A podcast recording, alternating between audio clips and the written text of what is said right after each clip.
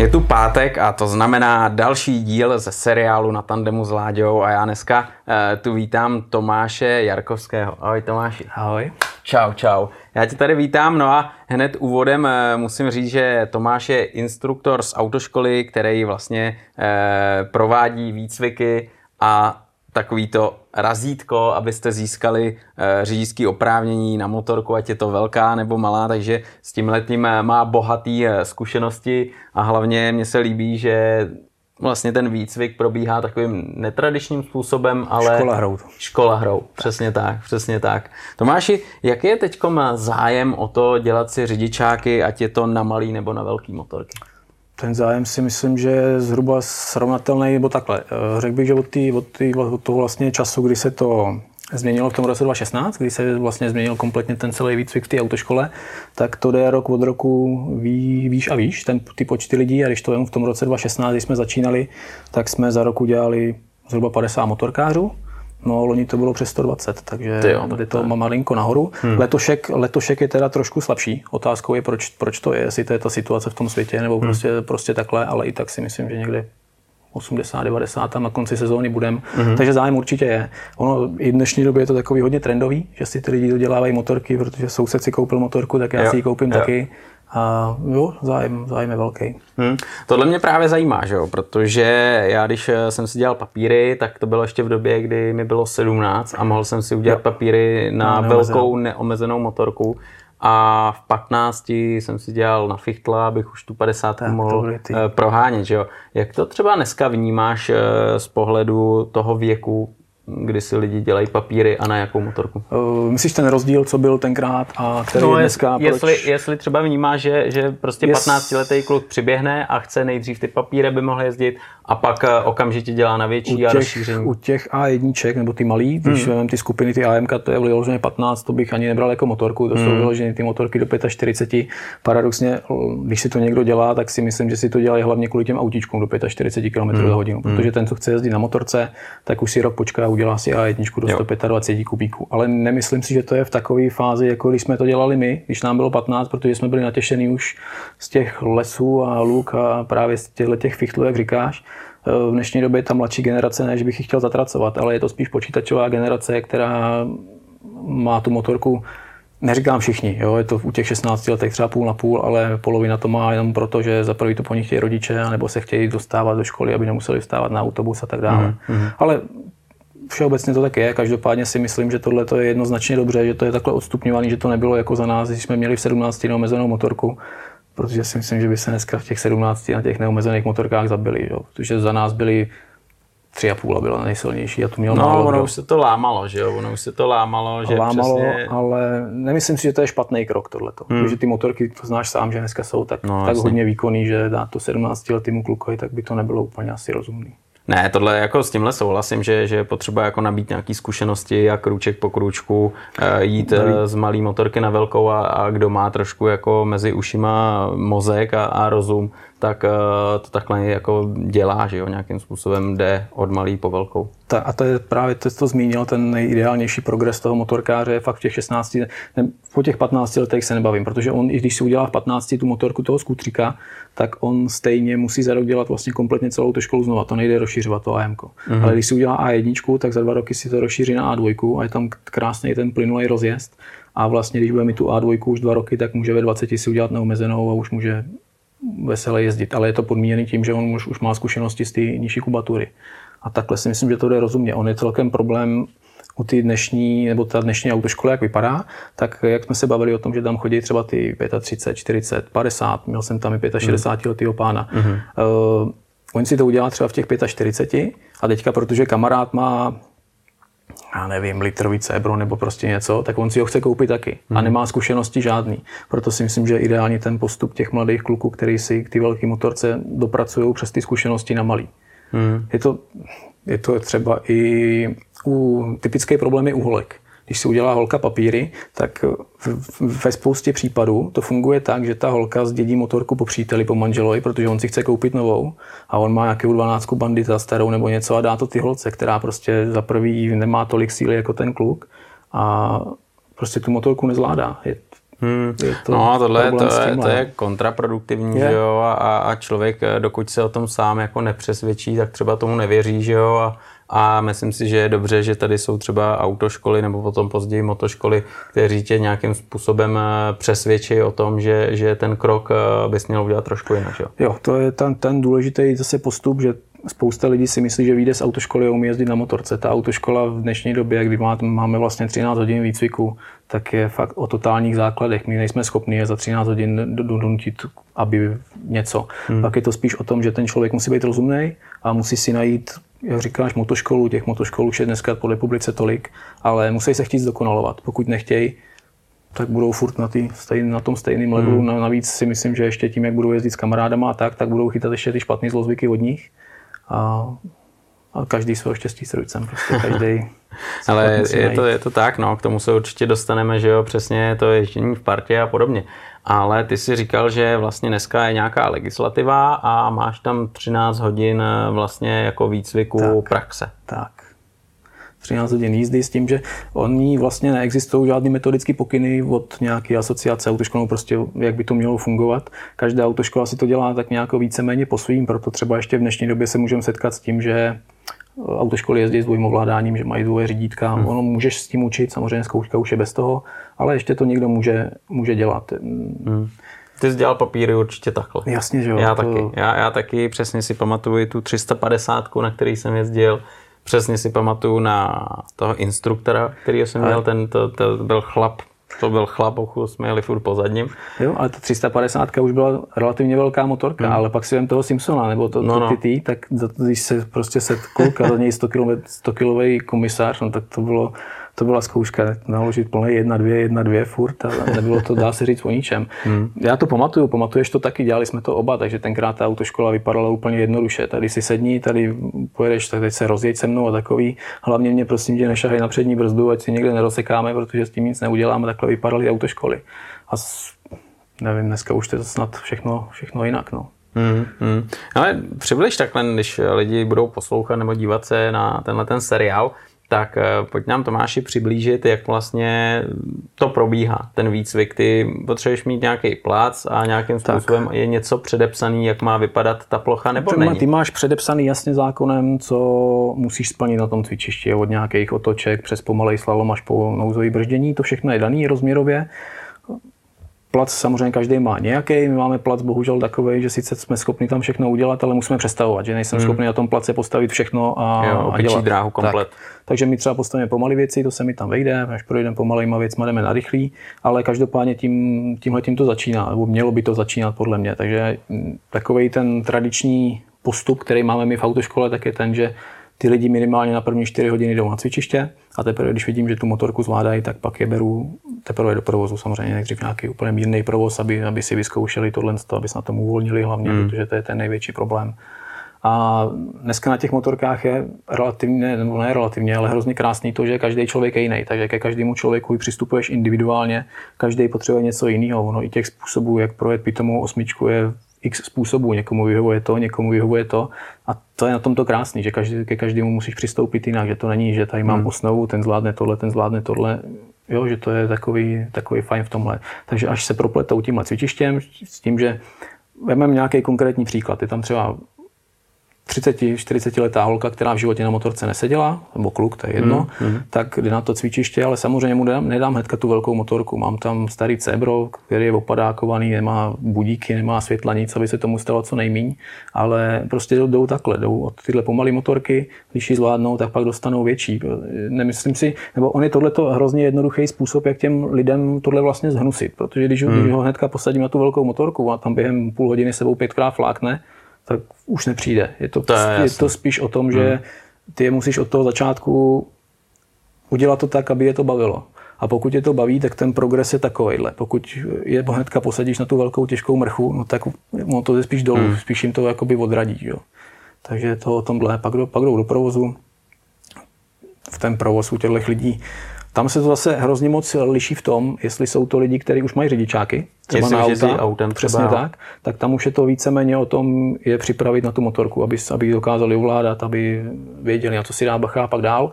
A druhou kategorií jsou ty 16letí kluci na těch malých motorkách, který paradoxně nemají vůbec problém s tou motorkou na cvičišti zvládnout. Oni ještě jak nepřemýšlejí úplně tolik, tak to tam prostě pošlou, jo, že se jim něco může stát, na to kašlou, no, ale jsou pak schopní jednu křižovatku projet 3x, takže nezastaví na stopce. To je zase takový ten přístup tohodle, no. Takže je to...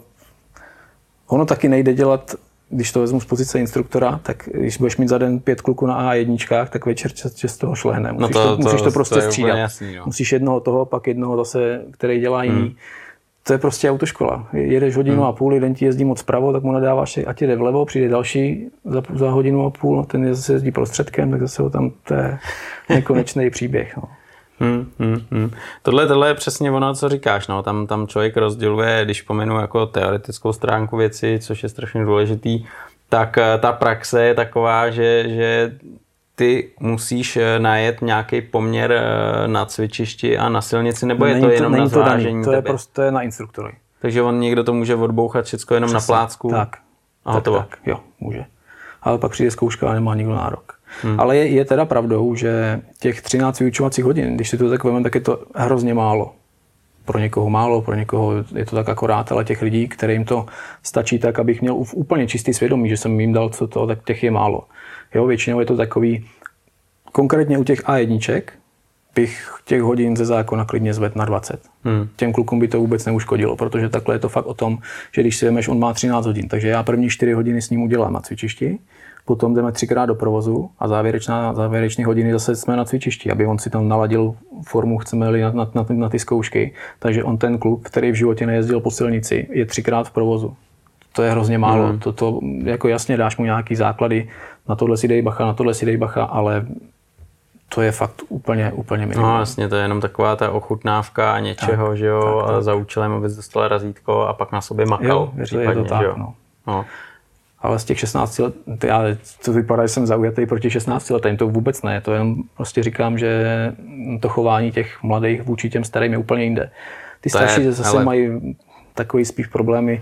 Ono, já to vidím třeba sám na sobě, já na podzim jsme si koupili krosky a skoro ve 40 letech začínat něco, to prostě nejde, takže ty lidi mají strach. Motocross, víte, jasně, mají strach o sebe, mají všechno, to ty 16 lety nemají, ale je to zase... To je vykoupený něčím, no, hele, všichni jsme tam byli, všichni jsme byli takový a já, když si vzpomenu na svoje začátky, tak to prostě, to byl masakr, že jo, každej si tím projde a musíš mít jako... Jo. Jednak musíš mít rozum, ale potřebuješ i nějaký štěstí, že jo? To jednoznačně, jo. Protože třeba, nechci tady ze sebe nějakého starého, jo, ale třeba ten provoz byl trošku jiný, než je teďkom, že jo? Byl úplně jiný a byli jsme tenkrát za toho našeho mládí, já myslím, že nejsme nějakou extrémně dvouvěkově od sebe, tak to bylo o tom, že ty kluci, asi ne úplně z Prahy, ale z těch menších měst, tak fakt měli nějaký tyhle ty praskolety a něco a lítali všude možně. No. A hlavně my jsme si to v tom dětství, a nemusí to být motorka, my jsme jezdili na kolech všude možně, ale člověk si to už propadal tenkrát, že jsi udělal nějakou chybu, zabrzdil si blbě přední brzdou nebo něco, rozbil si hubu, ale už jsi na to dal bacha, že jsi věděl, že to udělat nemůžeš. A dneska jako zaplať pánbu někdy, že máme na všech motorkách v autoškole ABS, jako to kolikrát nepřemýšlej, že se jim něco může stát. Ale ještě ti do toho skáču, tak tohle to zase je třeba typický, že on za to veme za tu přední brzdu. Říkám, ty jo, udělal jsi to někdy na kole? A on mi řekne, já jsem na kole nikdy nejel.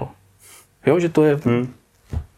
No, ale tohle to je přesně ta věc, jak si tady nastínil, že třeba se jezdily prázdniny. Já když jsem byl na vsi o prázdninách, tak jsem tam Fichtla honil od rána do večera, dokud bylo na benzín, tak jezdil, dokud jako z toho nepadaly věci, tak jezdil a přesně jak si říkal, člověk se k tomu propadal, že jo, ale hlavně si začínal na malý, relativně pomalý motorce, i když občas člověk měl pocit, že jako Valentino Hadr, jo, tak se postupně někam dostával, že jo, a já třeba paradoxně jsem měl větší nervy v autoškole z teorie, že jo, protože jako z ježdění jsem strach absolutně neměl, protože jsem věděl, že jako s tou motorkou nějakým způsobem funguju a že když si pohlídám pravou ruku a stopky a nějaký tyhle ty věci, tak je to v pohodě, že jo.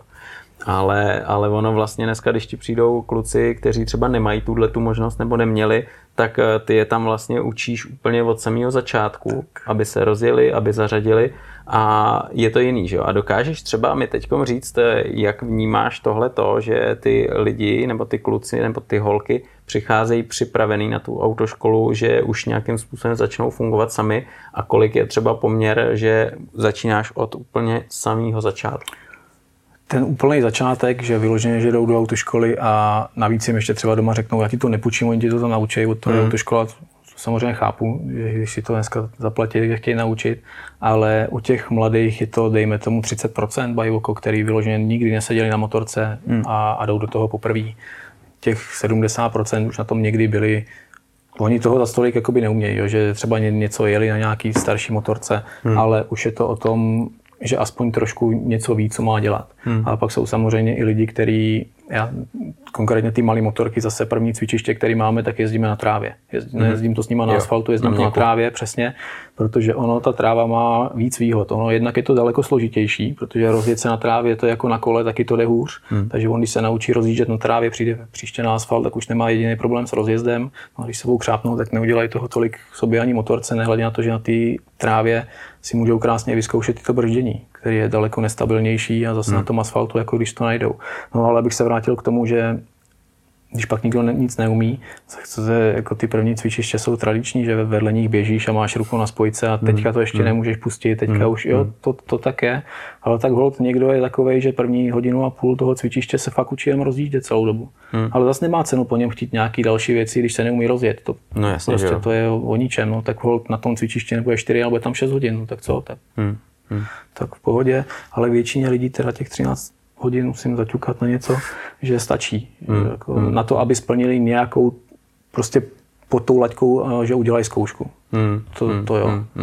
U těch mladých, to zase mladý, tam je problém kolikrát, že oni napíšou testy o zkouškách. Proto máme teďka vlastně podle Toška, jsem jim dal podmínku, že cvičiště si samozřejmě odjezdíme, ale do provozu je beru, až mají napsaných minimálně 5 testů zhodnocení prospěl, aby prostě já i měl takový... tu zpětnou vazbu, nebo ne zpětnou vazbu, ale takový trošku sichr to v tom, že... Tam nevyvede nějaká... Tak. No, to jako, ty bys mohl vyprávět, že jo? Různý zážitky. Jako těch videí z tohohle mám spousty, jakože co jsou všechno schopný dělat a nejsou schopný dělat. A potom večer přijdeš do hospody na pivo a říkám, ty, jestli sedíš celý na motorce, to máš krásný život, co? A pak jim ukážeš ty videa a oni se začínají chytat za hlavu, jako... Je to psychicky náročná práce. Protože když to vezmu třeba autoškolu v porovnání s váma s motoškolama, aniž bych chtěl nějak snižovat motoškoly, vůbec ne, to je prostě super věc, ale když to řeknu úplně blbě, tak vám tam přijde člověk na začátek kurzu, jestli něco umí nebo neumí, to je jedno, vy se mu snažíte dát maximum a večer odjede a máte ho z krku. Teď to nemyslím blbě, ne, ale nám přijde do autoškoly člověk, který neumí nic a my ho musíme dostat na nějaký level, ale nám to musí skončit tou zkouškou. Pokud on neudělá zkoušku, tak vlastně celá naše práce byla úplně zbytečná a pak ti to přijde líto, protože teďka jsem tam to je 14 dní zpátky, jsem tam zase měl kluka, testy napsal na podruhé nebo na potřetí, abych kecal, když se s ním srdcáš celý výcvik a on pak jede, má tam obec, jede v obci a jedu, že jezdíme v autě s ním, s komisařem a koukáme, já jsem měl 50, 52, on je ujížděl, tak jsem jim do rádia, hele, kolik jedeš?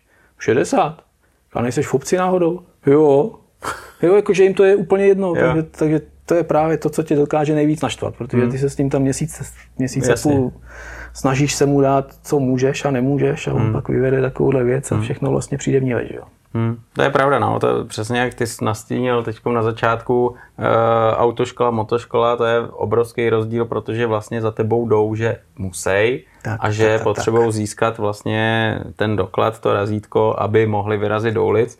A já, když vlastně budu mluvit z pozice instruktora v motoškole u Míry, tak k nám jdou lidi a to už je jenom hrska toho, co získá ten řidičák, tak to je hrska lidí, kteří přijdou a chtějí na sobě nějakým způsobem pracovat, protože cítí, že mají sice papíry, ale teď se potřebují nějakým způsobem ještě zdokonalovat, že jo? Takže to je ten rozdíl a možná i ten přístup těch lidí je jiný, že jo? Protože u tebe se budou chovat jinak a u nás vlastně, kde si to zaplatí a užívají a chtějí, tak se chovají jinak, že jo?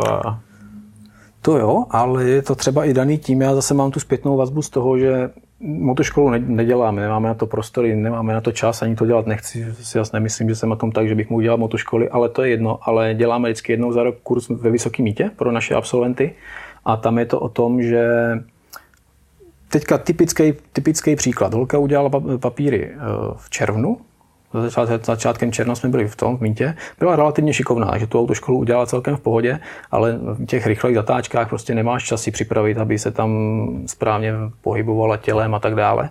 No a potom s náma byla v tom Mítě a za ten jeden jediný den prostě ta holka byla o 300% úplně někde jinde. Takže tyhle ty kurzy těch motoškol jsou, pokud to někdo chce, a tuplem si myslím, že tyhle ty technické okruhy, jako je to Vysoký Mýto nebo jezdíte do Písku, to je hodně podobný. Ten pomalej okruh je hrozně jakoby podobnej ty reální silnici.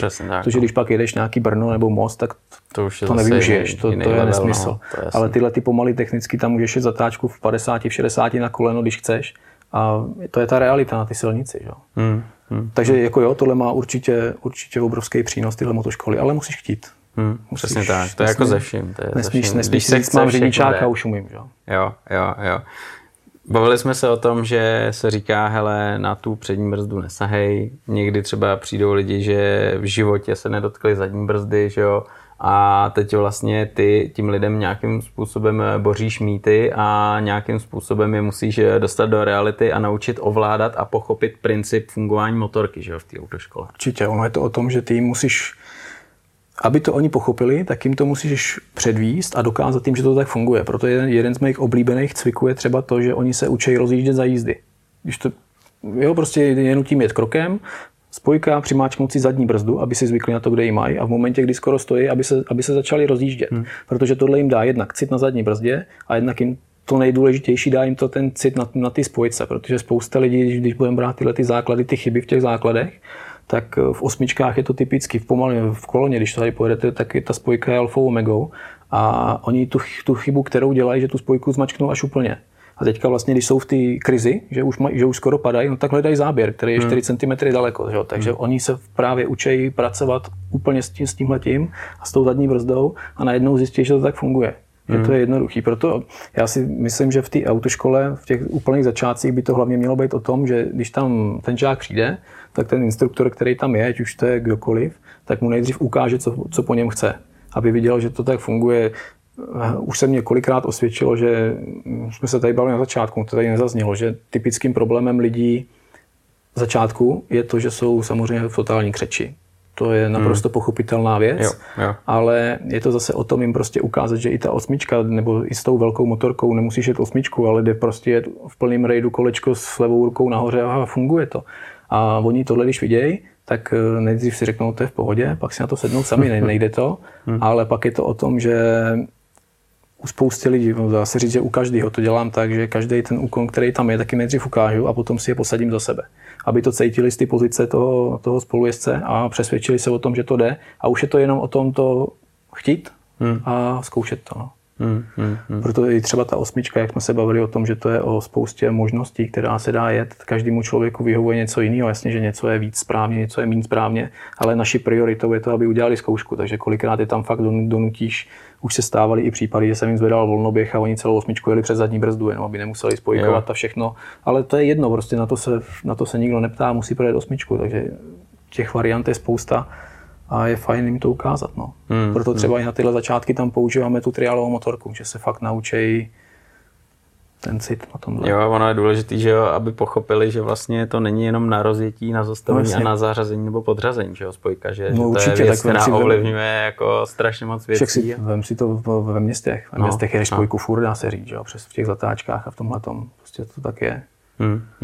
Jo, tak hele, motorka je nádherná záležitost, ty zážitky, které na tom dokážeš prožít, jsou neuvěřitelný, projet hezky zatáčku, to je úžasný.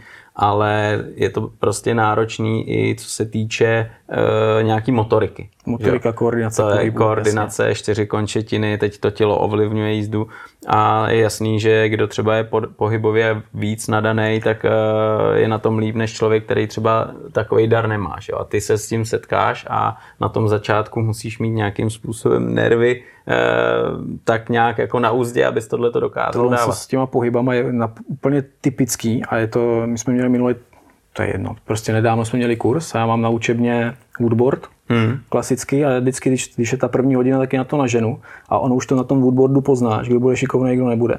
Byl tam teďka právě Jirka, co mě pomáhá učit, tak má teďka kluka, který v životě na motorce neseděl, ale na ty učebně se postavil na woodboard a stál tam. A já jsem říkal, to budeš mít v pohodě, ten bude úplně bezproblémový. A po prvních jízdách mi volal, ty vole, to je paráda. Co mu řekneš, to dělá. A přesně je sportovec a nemá s tímhletím problém. Potom přijde člověk, který se na tom klepe jak ratlíka a on to všechno je jedno s druhým. Prostě ten pohyb, ten sport k tomuhle je hrozně důležitý. Víc to kolo. Prostě lidi, kteří jezdí celý život na kole, tak nemají problém s motorkou. Můj názor. Ale ono tohleto začíná už i v mládí a třeba mě zajímá názor tvůj na takový ty dopravní hřiště, kdy děti chodí a zvykají si na dopravní značky, protože dneska není ničím neobvyklým, že děti jezdí, že jo, po silnicích v provozu. To jezdí, no, tam záleží, jak hodně se to, třeba u nás takovýhle dopravní hřiště nikde není, že by se tomu někdo věnoval. Asi určitě pro ty děti je to dobře, ale v tom školním věku je zase hrozně potřeba, aby to ty děti... Ta výuka na tom dopravním hřišti byla spíš fakt formou totální hry, aby ne, tady musíte udělat tohle, ale prostě nějaký zaujmout. A to je, jako určitě by to bylo fajn, aby bylo v každém městě, na každé škole, aby měli třeba jednou za 14 dní, nemusí to mít každý týden, ale nějakou takovouhle hodinu v rámci nějakého předmětu, ale nevím, jak hodně se to takhle dělá v republice. No. Jasně.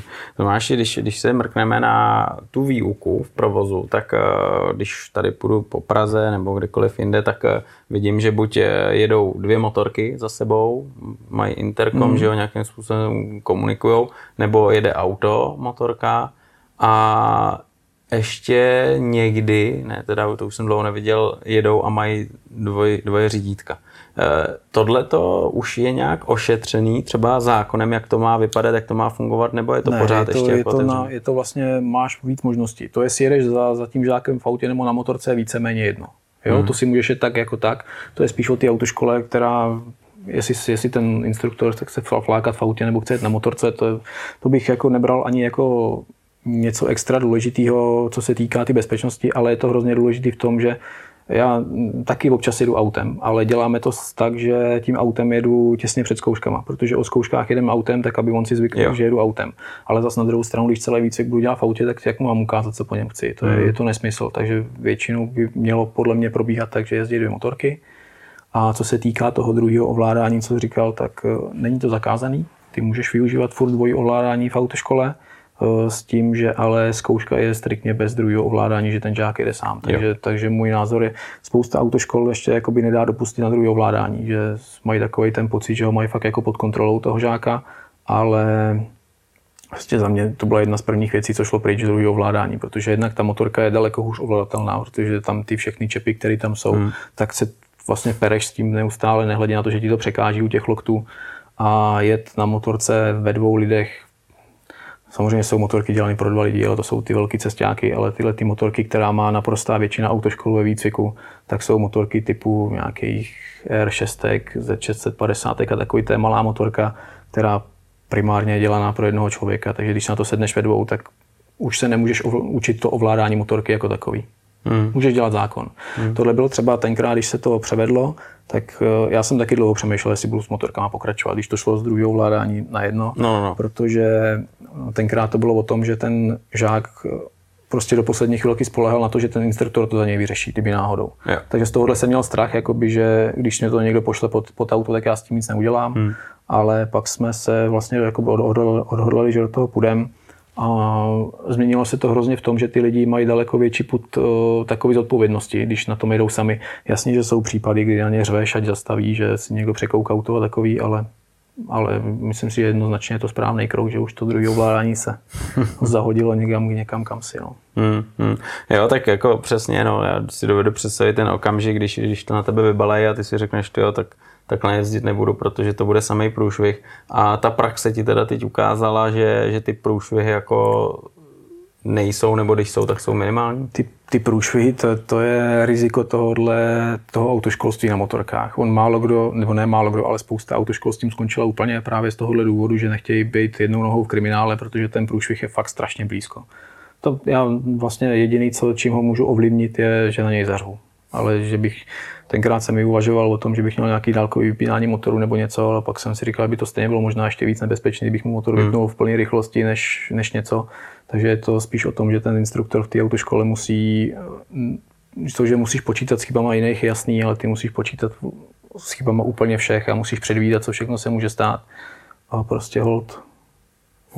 Občas se používají peprnější slova kolikrát v té autoškole. Ale tak jako to prostě to tak je, že? To přesně tak je. A hlavně každý jako si to spočítá, že v takovéhle situaci nešlo říct. Prosím vás. Jo, prosím tě, Honzíku, teď ti jde auto, zastav to. Prostě zařveš, no. No, je to tak, ale tohleto vlastně ty jsi zmínil, že nechceš stát jednou nohou v kriminále. Ty tam máš jako takovouhle zodpovědnost jako instruktor za toho žáka. Ve výcviku vlastně za ty žáky odpovídáme my. Když už to je zkouška, tak už je sám za sebe. Uh-huh. Ale když se něco stane v tom provozu, ale zase já nevím, já nechci řešit, co by se dělo nebo ne, já si tohle vůbec nechci připouštět, že by nějaký takovýhle průser se stal. Ale pak by to bylo podle mě hrozný rozdíl v tom, že když jsou to lidi, kteří mají řidičák, jistý 30-40 letý a nedal by někde přednost, tak doufám, že by to šlo nějak hodně jakoby za ním, jo? Že už to měl vědět. Že pak by se řešilo, jestli to bylo nezvládnutí motorky nebo fakt něco překouk, ale u těch lidí, kteří dělají ty papíry úplně na poprví, tak tam by to asi bylo zajímavý pak, kdyby se něco stalo, no nedej bože. Ale o tomhle bych prostě tohle ne, si nechci připouštět, že... to je jasný. Je to tenkej let tohle. Takže vlastně od začátku se tady bavíme o tom, nebo se ptal na to, že tam přijde člověk, který v životě na motorce neseděl a on vlastně během 5-6 hodin jde do provozu, do ostrýho. Proto říkám, že u těch lidí, kteří ty papíry nemají na nic a v životě na motorce neseděli, tak těch hodin by mělo být 20 minimálně.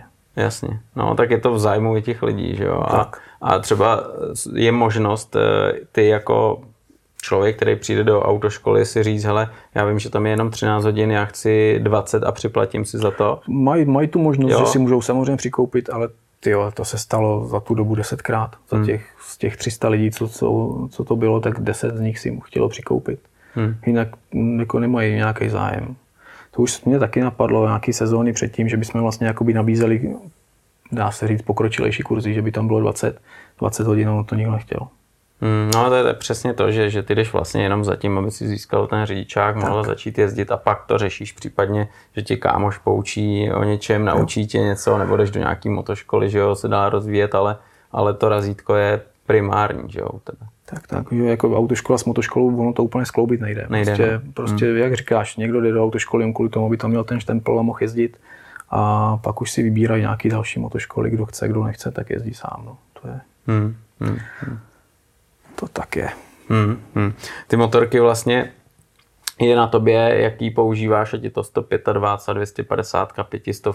Je to daný zase zákonem, takže na 125, to je to jasné, musíš mít 125 a dvojka, že tam musíš mít minimálně 400 kubíků, tuším. To je taky takový trošku problém, že tam je 395 a víc, myslím, že to musí mít. Takže potom je spousta motorek, které by se nechali využít se 400, i když budu chtít, tak třeba Ducati 390, která má ale o pár kubíků míň a už to nemůžeš využít. Ale my máme třeba na A2 CB 500 a to je nejlepší motorka, kterou jsem v životě jakoby řídil, co se týká ovladatelnosti a těch věcí, jakože je taková, prostě to je Honda, která je uživatelsky hrozně přívětivá, takže to je super. A na velkou motorku musíš mít minimálně 600 nebo zase 595 a víš a minimálně 50 kW. A jinak tam žádný požadavky, dá se říct, nejsou. Jo, takže tohle to splníš tak. A existuje třeba něco, kdy vám kontrolují ty motorky, jestli jsou v nějakém stavu, nebo jenom klasická technická, která to je klasická proběhnou... technická, která dřív byla technická u autoškolských vozidel každý rok. Dneska už to je normálně klasicky, takže koupím fungulovou motorku a 6 let si toho nemusím všimnout, co se týká nějakého technického stavu. Ale je to zase o tom, že každý se k tomu chová nějak jinak. Zase tím, jak už jsme se tady bavili o tom, že se snažíme eliminovat nějaký ty průšvihy na silnici, tak já jsem prostě zvyklý, že ty motorky na každou sezonu obouvám novýma gumama. Jo, prostě musíš do tohohle dávat nějaký prachy. No. Ono to je i třeba tím, že jak jsme se bavili o tom, že mu chceš razítko, když do autoškoly, a ta autoškola dneska není levná záležitost, stojí to spoustu peněz. A jako proč by si někdo dá, já nevím, 17 000 za autoškolu, nebo si dá zaplatím 25 a budu tam mít nějaké hodiny navíc, co nikdo nechce. Jo? Kdo to chce, tak si udělá ten řidičák a pak si vybere nějakou úplně jinou motoškolu. Yeah. Takže on by to asi ani by to nešlo, si myslím, takhle nějak dělat. No víš, co bych chtěl Tomáši ujasnit, já dost často se setkávám s tím, že někdo třeba má papíry na auto, koupí si motorku a teď říká, jo, já budu jezdit radši bez těch papírů na motorku, protože mám na auto a kdybych si šel dělat na motorku, tak bych mohl přijít o ty papíry na auto, kdybych to náhodou neudělal. Jak tohle to je doopravdy? Je to tak, že když si rozšiřuješ řidičák, ať je to na traktor, na autobus... Že zkrátka můžeš přijít o řidičák? No, je to tak, nebo jak to tak, ale je to tak, že ty o svůj řidičák bys přišel maximálně tím, že bys nenapsal testy. No. Když napíšeš test a neuděláš jízdu, tak to nikoho nezajímá, protože už to je skupina úplně jiná než ty vlastní. Takže ty vlastně o svůj řidičský průkaz můžeš přijít maximálně tím, že nenapíšeš test. Ale není to v praxi tak, že by ti ho na místě přestřihli, ty máš ještě furt dvě opravy, než ti ho seberou. Vlastně ty tím, že napíšeš test, tak jakoby ztrácíš svoji způsobilost, ale oni s tebou musel zahájit správní řízení o odebrání řidičáku, do toho se nikomu nechce, že to je papírování, takže většinou to funguje tak, že ti ještě ty dvě opravky dají. A kdo nenapíše na 3x test, tak stejně nemá na silnici co dělat. Že? Takže máš 3 vlastně šance. Já se říct, že máš 3 pokusy na to, aby něco. Takže to je... Tohle si myslím, že není ten hlavní problém, že by to lidi nechtěli dělat. Teď právě, když se bavíme o tom testy, praxe, dokážeš třeba říct tu úspěšnost, jakým způsobem třeba dělají problémy lidem testy teoretický a jakým způsobem zase testy ty praktický? To bychom museli vyloženě, bych se musel podívat na nějaké konkrétní čísla statistik, ale když vemu testy jako úspěšnost u nás v autoškole, tak jsme zhruba na 80% úspěšnosti testů u těch zkoušek. Na tom prvním? Jo, u té první zkoušky. Takže z 10 lidí to 2 neudělají. To bych nebral jako hrozný. Co se týká úspěšnosti na cvičišti, tak za letošek máme vyzkoušených přes 50 motorek a cvičiště neudělal jeden jediný člověk zatím. Co se týká toho, že musí splnit na tom polygonu a ují jsme na nějakých 75%.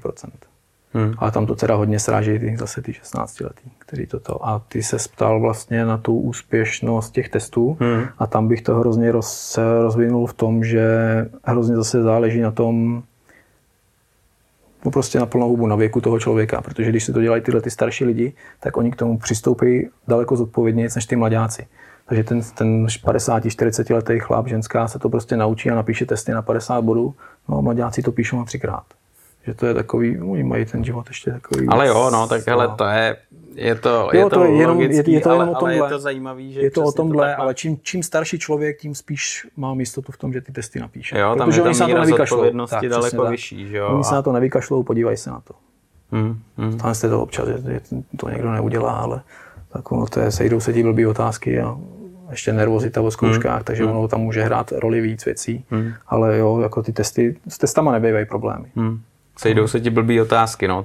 To je klasicky, ti to losuje počítač, tahá ti otázky a máš kolik otázek? Je tam 25 otázek, 25. Maximálně 50 bodů a ty musíš mít minimálně 43. Takže je tam i celkem tolerance veliká, že to ty lidi napíšou, ale jako stane se to čas od času, tak nebylo by to normálně, kdyby všichni udělali zkoušku poprvé, takže to je celkem, tohle bych nebral jako nějaký úplně velký průšvih.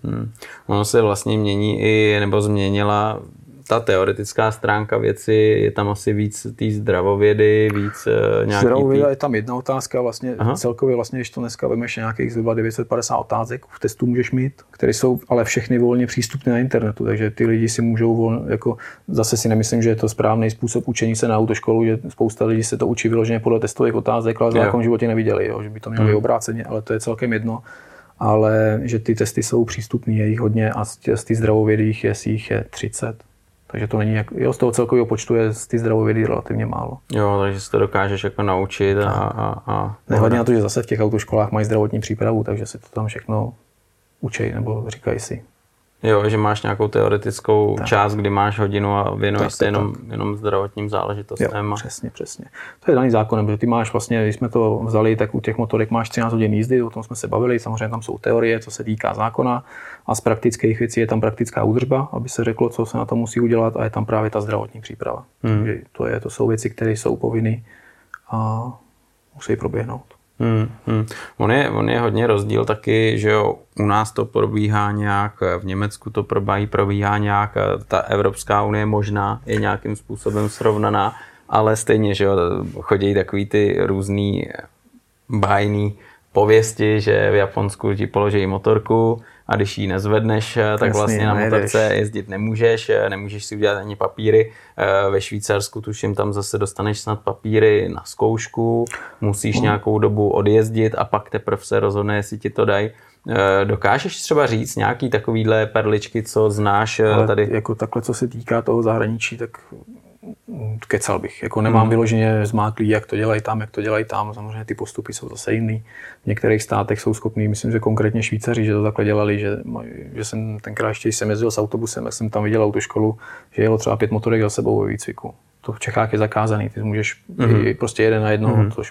No, na jednu stranu to má smysl, ale na druhou stranu si dokážu představit třeba s těma šikovnějšíma, lepšíma, si fakt těch 5 kluků vzít a ono to taky není od věci si vyzkoušet nějakou jízdu ve vláčku, aby nejezdili nalepený za sebou a tyhle ty věci, ale to je jedno. Ve Švýcarsku jsem to takhle viděl, ale jestli to je legální, to nevím. No. Takže tohleto, co se týká toho zahraničí, kecal bych.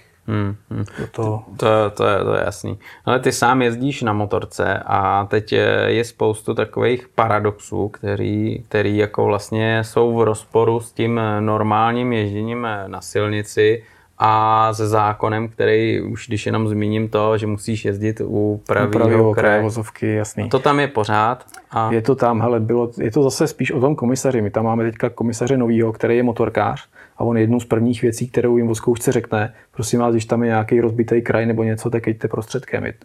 Takhle by to mělo být, že jo? Ale pak taky jsou komisaři, který i na kruháku je ty lidi nutí jezdit vpravo, kde je nahrnutý veškerý bordel. Prostě občas se stávalo i to, že v autoškole vlastně učíš něco jiného, než by se mělo jezdit.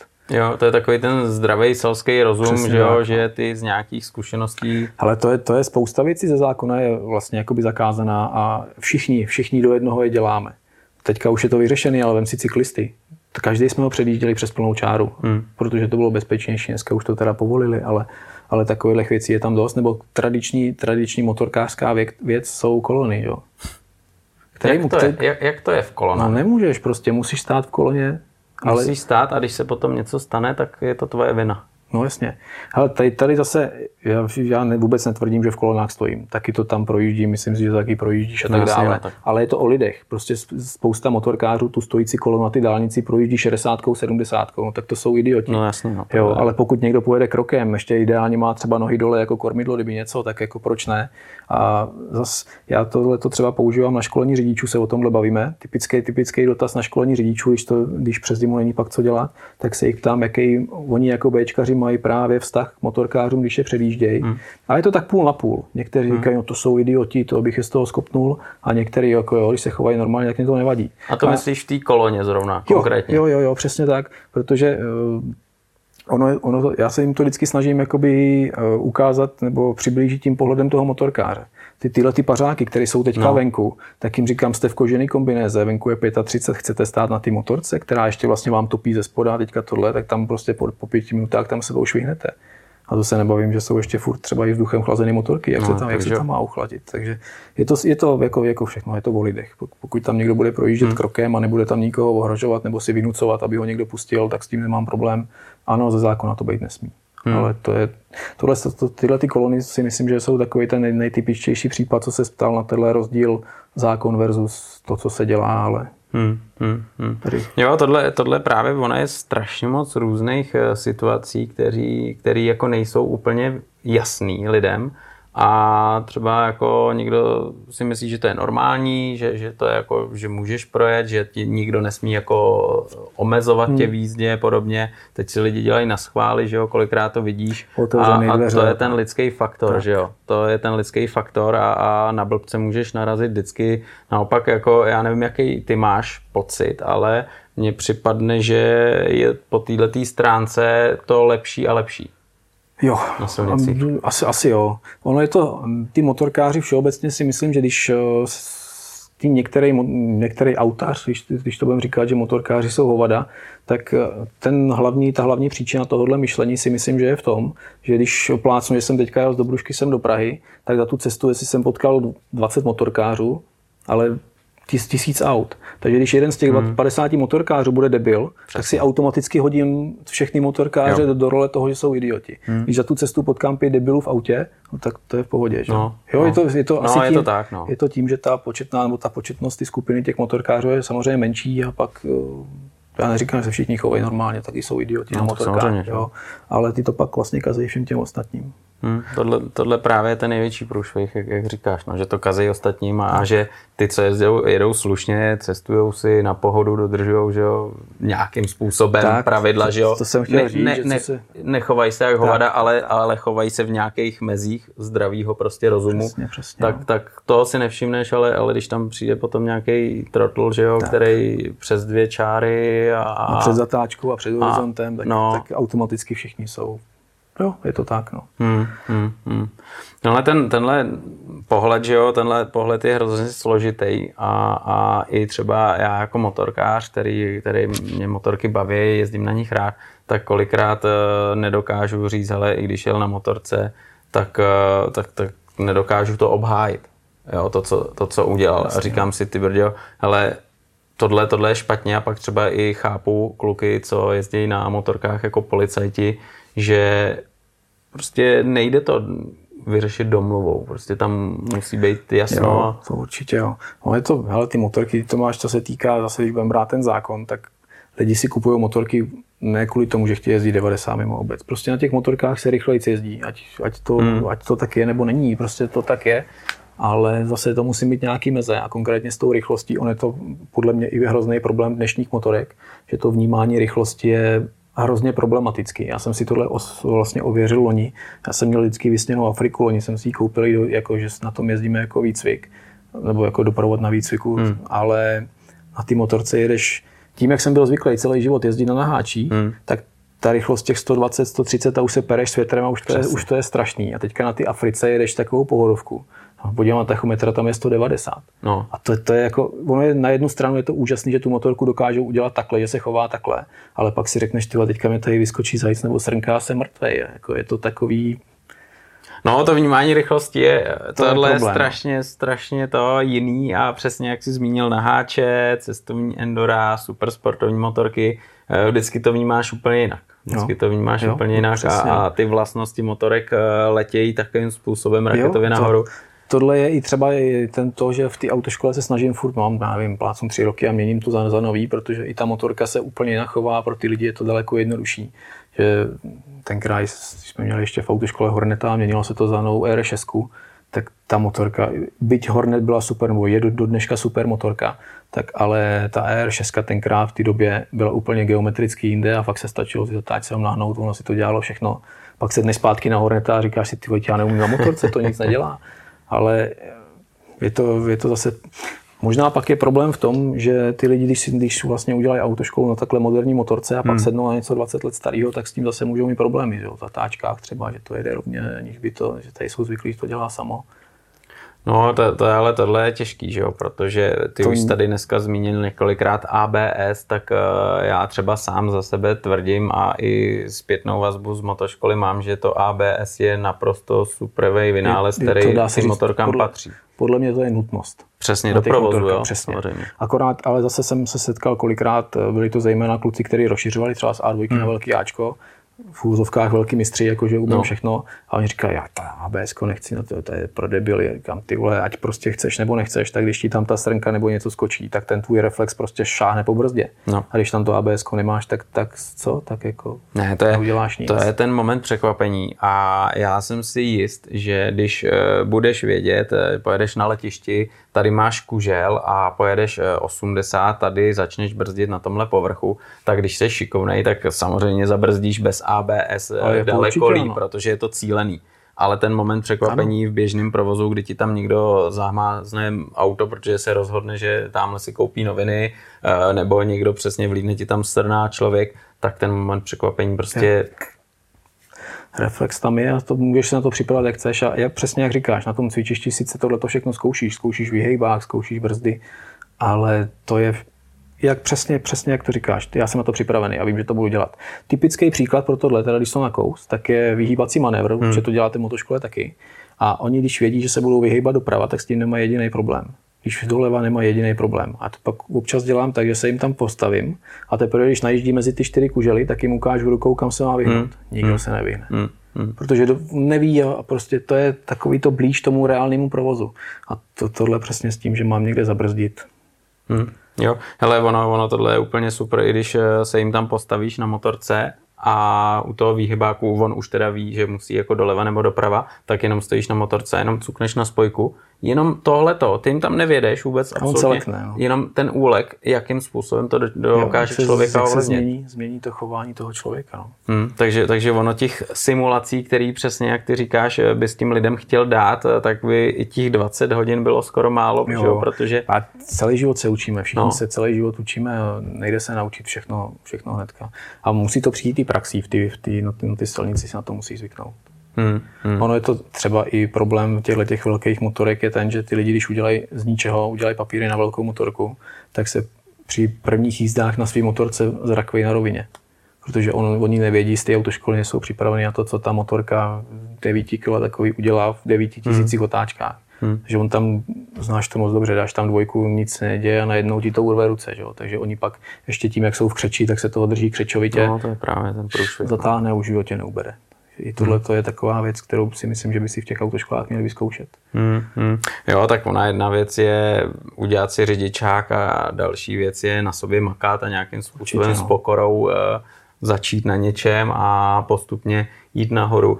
Dokážeš třeba říct z tvého pohledu, když lidi si dělají řidičák na velkou motorku, už opravdu na tu bez omezení na velkou motorku, jestli třeba už i tobě říkají, hele, já už mám vysněnou třeba tu 12 pade a jdu pro ní, anebo ti řeknou, jo, OK, mám sice už úplně na velkou motorku, ale stejně teď si koupím, já nevím, nějakou menší 600. Těch lidí je málo. Právě většina těch lidí, kteří si ty velké motorky dělají, tak si hnedka chtějí koupit velkou motorku. A všem do jednoho říkám, ať se na to vykašlo, ať si koupují 5 kilo na rok. Že to bude daleko víc bavit a ten progres bude furt daleko větší, než když se budou trápit s velkou motorkou. A byla i spousta případů, že si lidi koupili fakt hnedka velkou 12 nebo něco, jezdili půl roku, dali to do garáže a už se na motorku nesedli, protože se jim to zhnusilo. Prostě tu motorku ještě nebyli schopni zvládnout. Já to vždycky s oblibou přirovnávám k učení lyžování. Když neumím lyžovat a jdu se učit na černou sjezdovku, tak večer přijdu na hotel, jsem nasranej a končím. Když se budu učit na modrý, tak večer přijdu, jsem úplně vysmátej a druhý den se těším na červenou. To prostě takhle to je a lidi si musí připustit to, že hnedka nebudou umět všechno a musí jít postupně, pozvolna. Ty jsi to tady zmínil, když si zrychlit, musím zpomalit. Prostě to tak je. Ale není to úplně pravidlem, že to ty lidi dělají, že si koupí malou motorku. Protože ona na jednu stranu, oni vypláznou, dneska ty motorky nejsou levný, takže on si dá 250 000 za to, co měl vysněný, anebo 180 za malou, tak si na to kašlu, koupím si rovnou tu velkou. No. Jak se třeba díváš, Tomáši, na omezování výkonu, že máš motorku a můžeš ji stáhnout na 35 kW a pak zase otevřít na plnej. Jak se třeba tady na tohleto díváš? Dívám se na to, že jsme Češi a všechno se ojebává v České republice.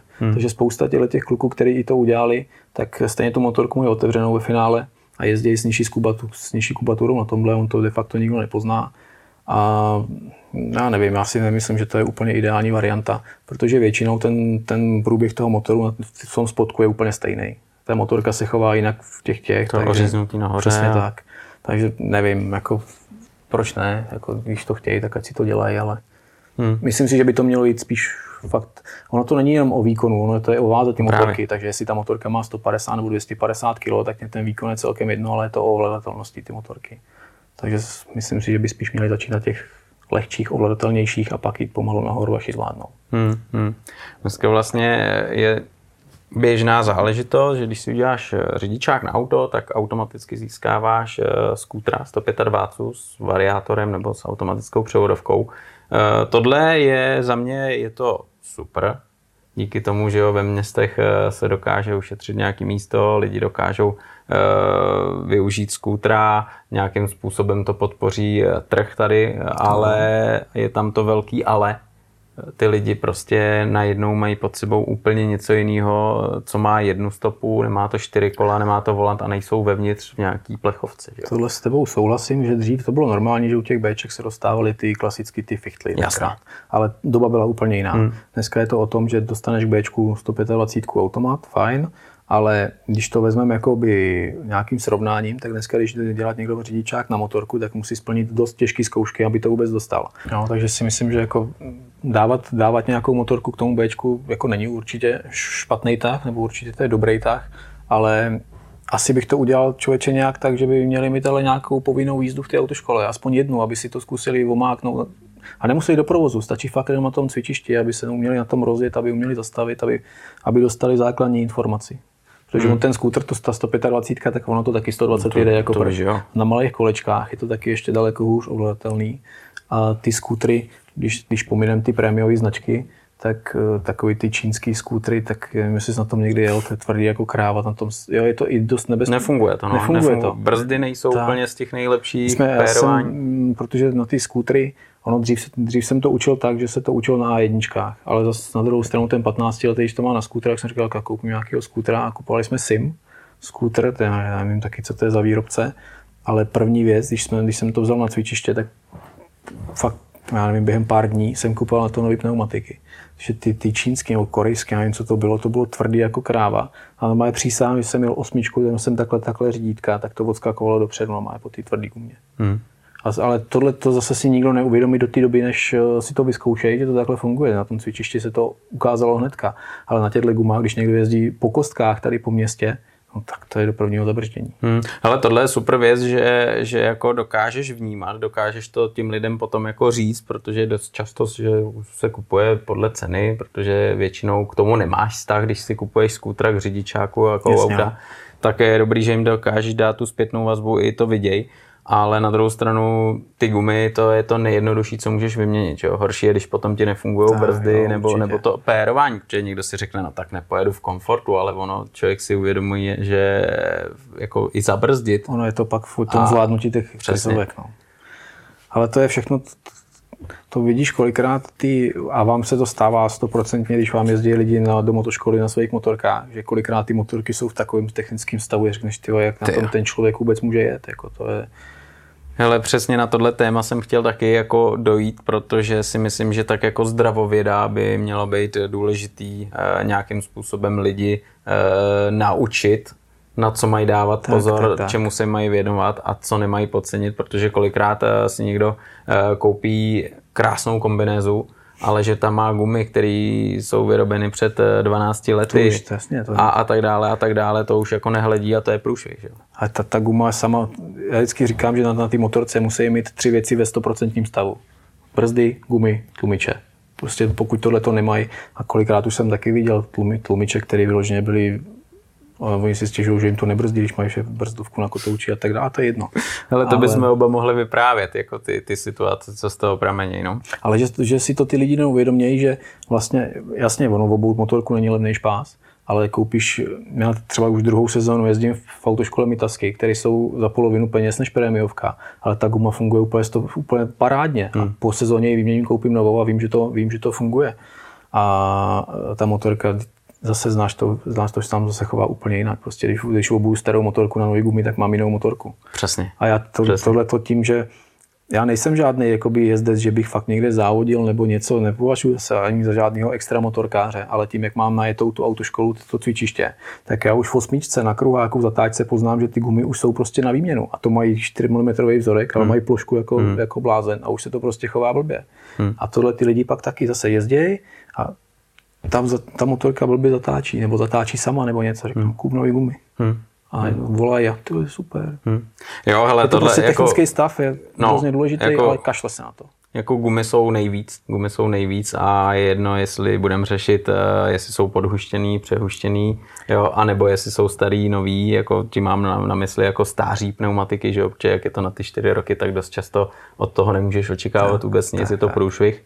A to, že si je tá nějak tak klasický, jak probíhá, hele, tenhle předek vydrží ještě 2 zadky, tak ač vypadá přesně, jak jsi říkal, že ještě by to zvládl, tak už je jinak, že jo, vytvarovaný, už to nemůže fungovat. A vlastně se ti pere předek za zadkem a už si neužíváš tu jízdu, tak jak si to máš užívat.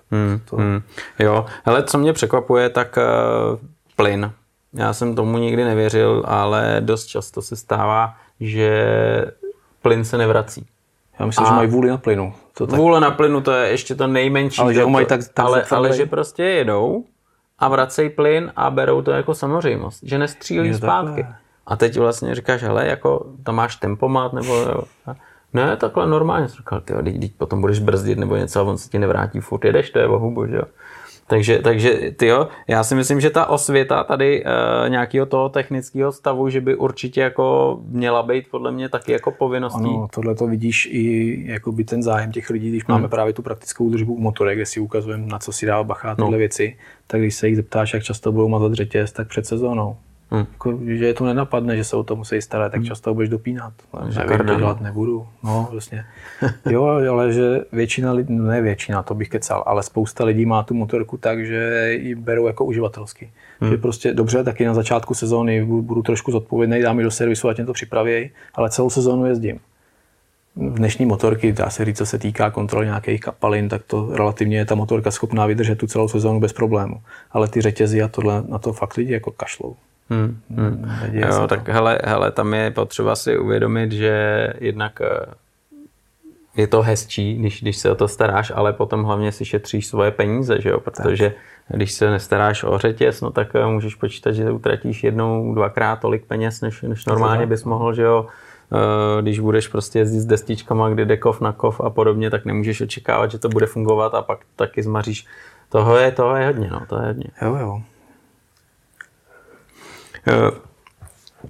Tomáši, hele, když si tady zahrajeme na kdyby a měl si možnost nějakým způsobem ovlivnit legislativu a nějaký chod autoškol, co tě teď nejvíc štve a co se ti líbí, anebo co by si chtěl změnit a co by si určitě změnil, kdyby si měl tu možnost? Kdybych měl tu možnost, tak asi jako nejmarkantnější, co mě napadá, je to, co už jsme tady propírali xkrát, zvednul bych počet hodin na těch motorkách. To je takový asi v rámci ty nějaké bezpečnosti, aby ty lidi lezli z autoškol víc připravený, tak si myslím, že je to celkem nutnost. Zase asi narážíme na finanční stránku věcí, protože ty autoškoly by byly ještě dražší, než jsou teďka.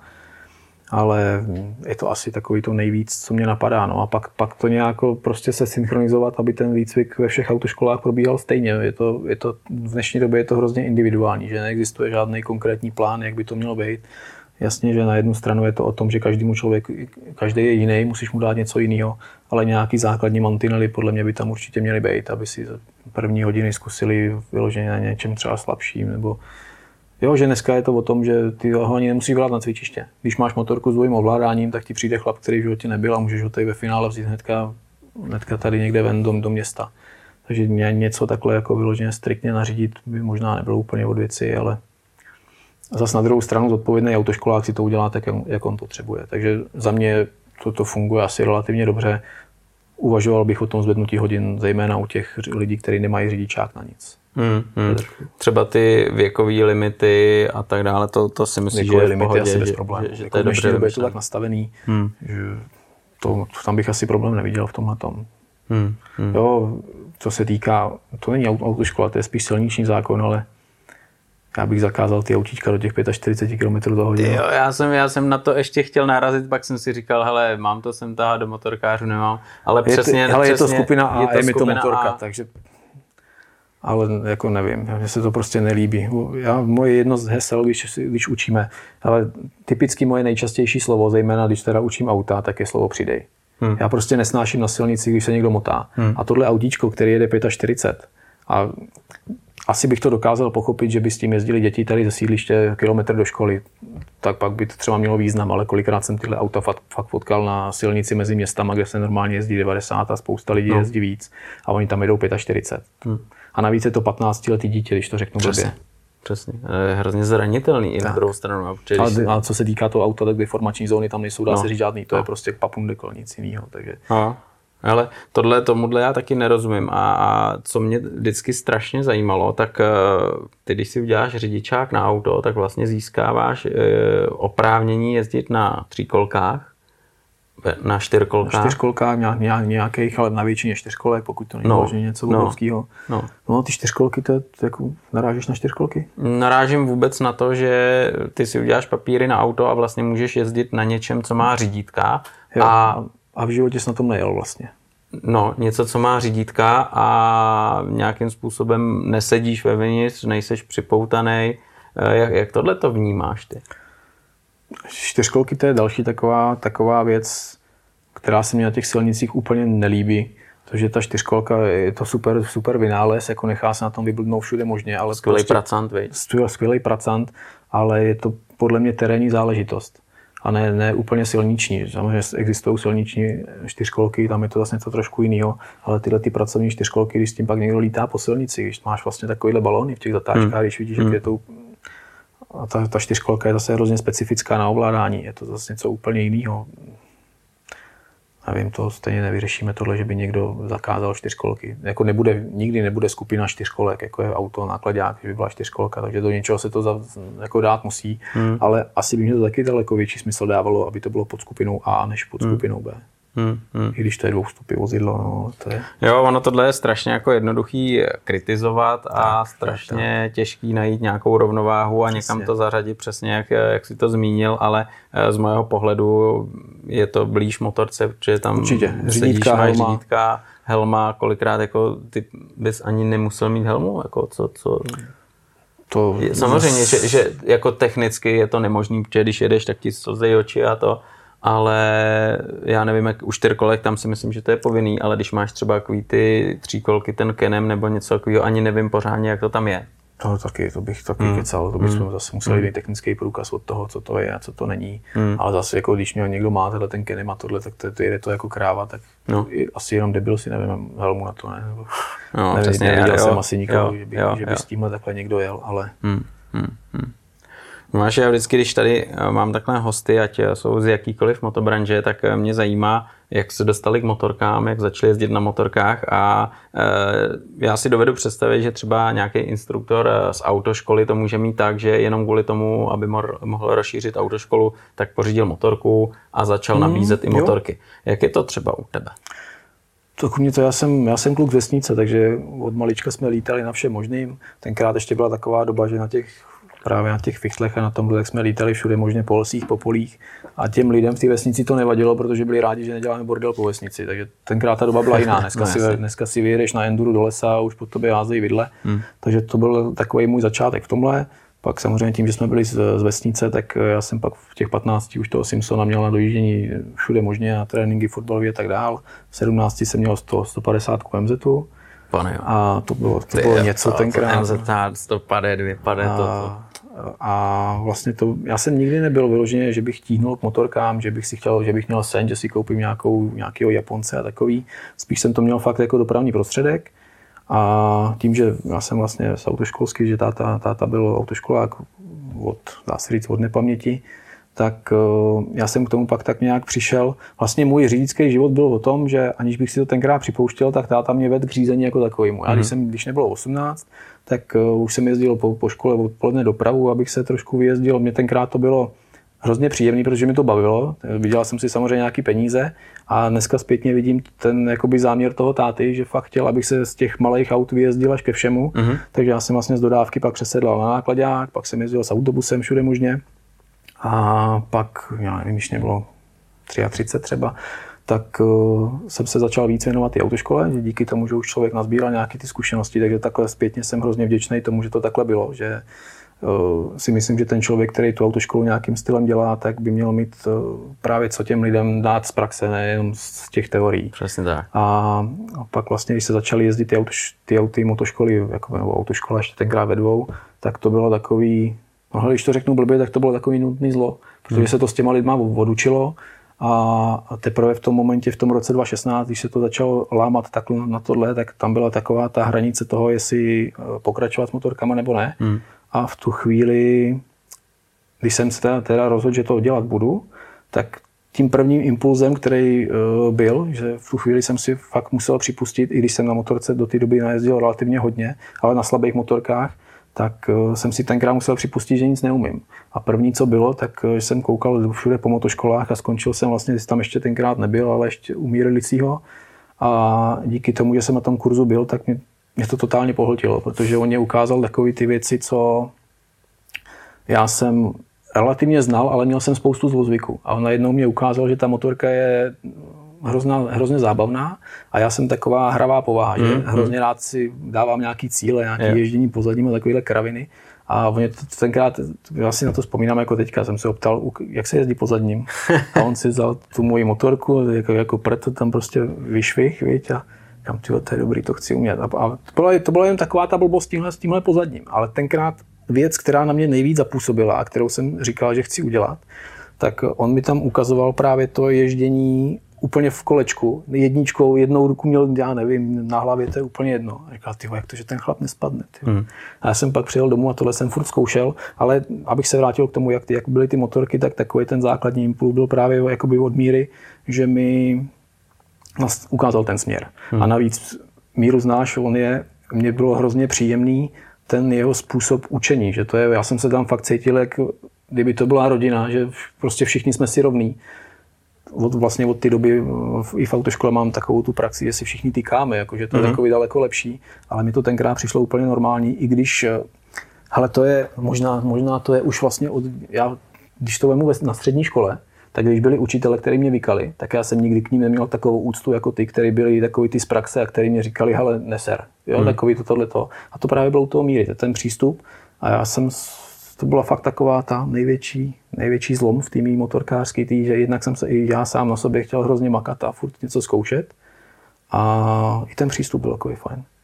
A je super, že tyhle ty lidi, jako jste vy, který to tam děláte, tak fungují i v jiných. Já třeba teďka ještě, když to vlastně vrátím do jiného odvětví motorkového, tak tím, že jsme malinko čuchli k tomu terénu, tak jsme byli asi před 14 dníma u Víti Kuklíka ve škole a on ten přístup má, ale úplně stejný jako Míra. To je prostě člověk, který je tak hrozně pozitivní. To je super. A takhle by to mělo vypadat. No. Takže díky těmhletěm všem s Mírou jsem byl vlastně v ten základní kurz, byli jsme v Písku, potom jsme byli i nějaký enduro jezdit a teďka u toho Víti. A to jsou věci, které toho člověka posouvají hrozně moc, ale musí ten člověk chtít se někam posunout. Přesně. A pokud jo, tak si najdeš vždycky, co chceš. Ale pak je to o tom, že zase spousta lidí si myslí, že ten kurz, který absolvuješ, ať už u vás, nebo i u toho Vítí, nebo kdekoliv, tak díky tomu kurzu jsem hotovej. No, ale ono je to o tom prostě přijde domů a zkoušet. Proto já mám třeba i v autoškole, jak jsem říkal, že tam používáme tu triálku, používám tam to Cebro starý, který je vlastně po Adamu Pašlovi, že on to využíval tenkrát tu jízdu po zadním, tak teďka kupoval ty nový a on rozprodával to, takže jsem potom hnedka skočil. A to je taky věc, na který se nechají dělat vlastně věci. Takový to klasický, že rychle umí jezdit každej, ale mě hrozně baví právě pokořovat ty pomaly mety, jako nějaký právě tyhle ty osmičky. Motornímka je úplně boží záležitost. Takže to je takový ten můj motorkářský život, no, že vlastně z běžného uživatele motorek se ze mě stal nadšenec. No. Tak to je super. Já ti poděkuju za to, že jsi přišel, že jsi nám přiblížil takový trošku jiný odvětví, než tady běžně jako probíráme, o tom, že jsi nám přiblížil, co ty máš rád na motorkách. No a budu ti přát jako hodně trpělivých žáků a pohodu a nějakou tu legislativu, aby jako byla taková, jaká se ti líbí a hlavně lidem ukázala ten směr a připravila je do toho normálního provozu, který potřebují znát. Jo, tak já děkuji za pozvání. Tak díky moc. Díky Tomáši, měj se a třeba zase někde na motorkách. Ahoj. Určitě, čau.